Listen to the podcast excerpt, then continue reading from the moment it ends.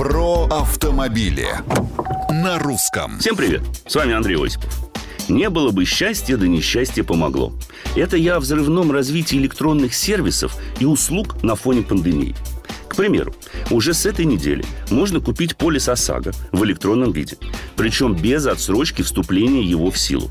Напомню, что сейчас, даже если вы сразу покупаете полис непосредственно на сайте компании, он начинает действовать не ранее, чем через 72 часа. Таково было требование закона с целью борьбы с мошенниками. Однако, как признают сами страховщики, сейчас эта проблема стала менее актуальной. А обычные граждане, которые, как это частенько бывает, вспомнили о необходимости продления полиса в последний момент, смогут оформить все и сразу. Кроме того, вскоре появится возможность расторжения договора страхования и получения остатка премий также в электронном виде. Правда, для этого еще предстоит модифицировать различные электронные базы данных.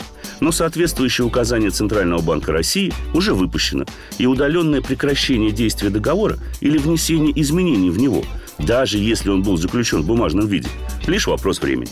А экономить время как раз электронные сервисы помогают. Мнение, предложение или комментарий пожалуйте в соцсети Русского радио. С вами был Осипов про автомобили на русском.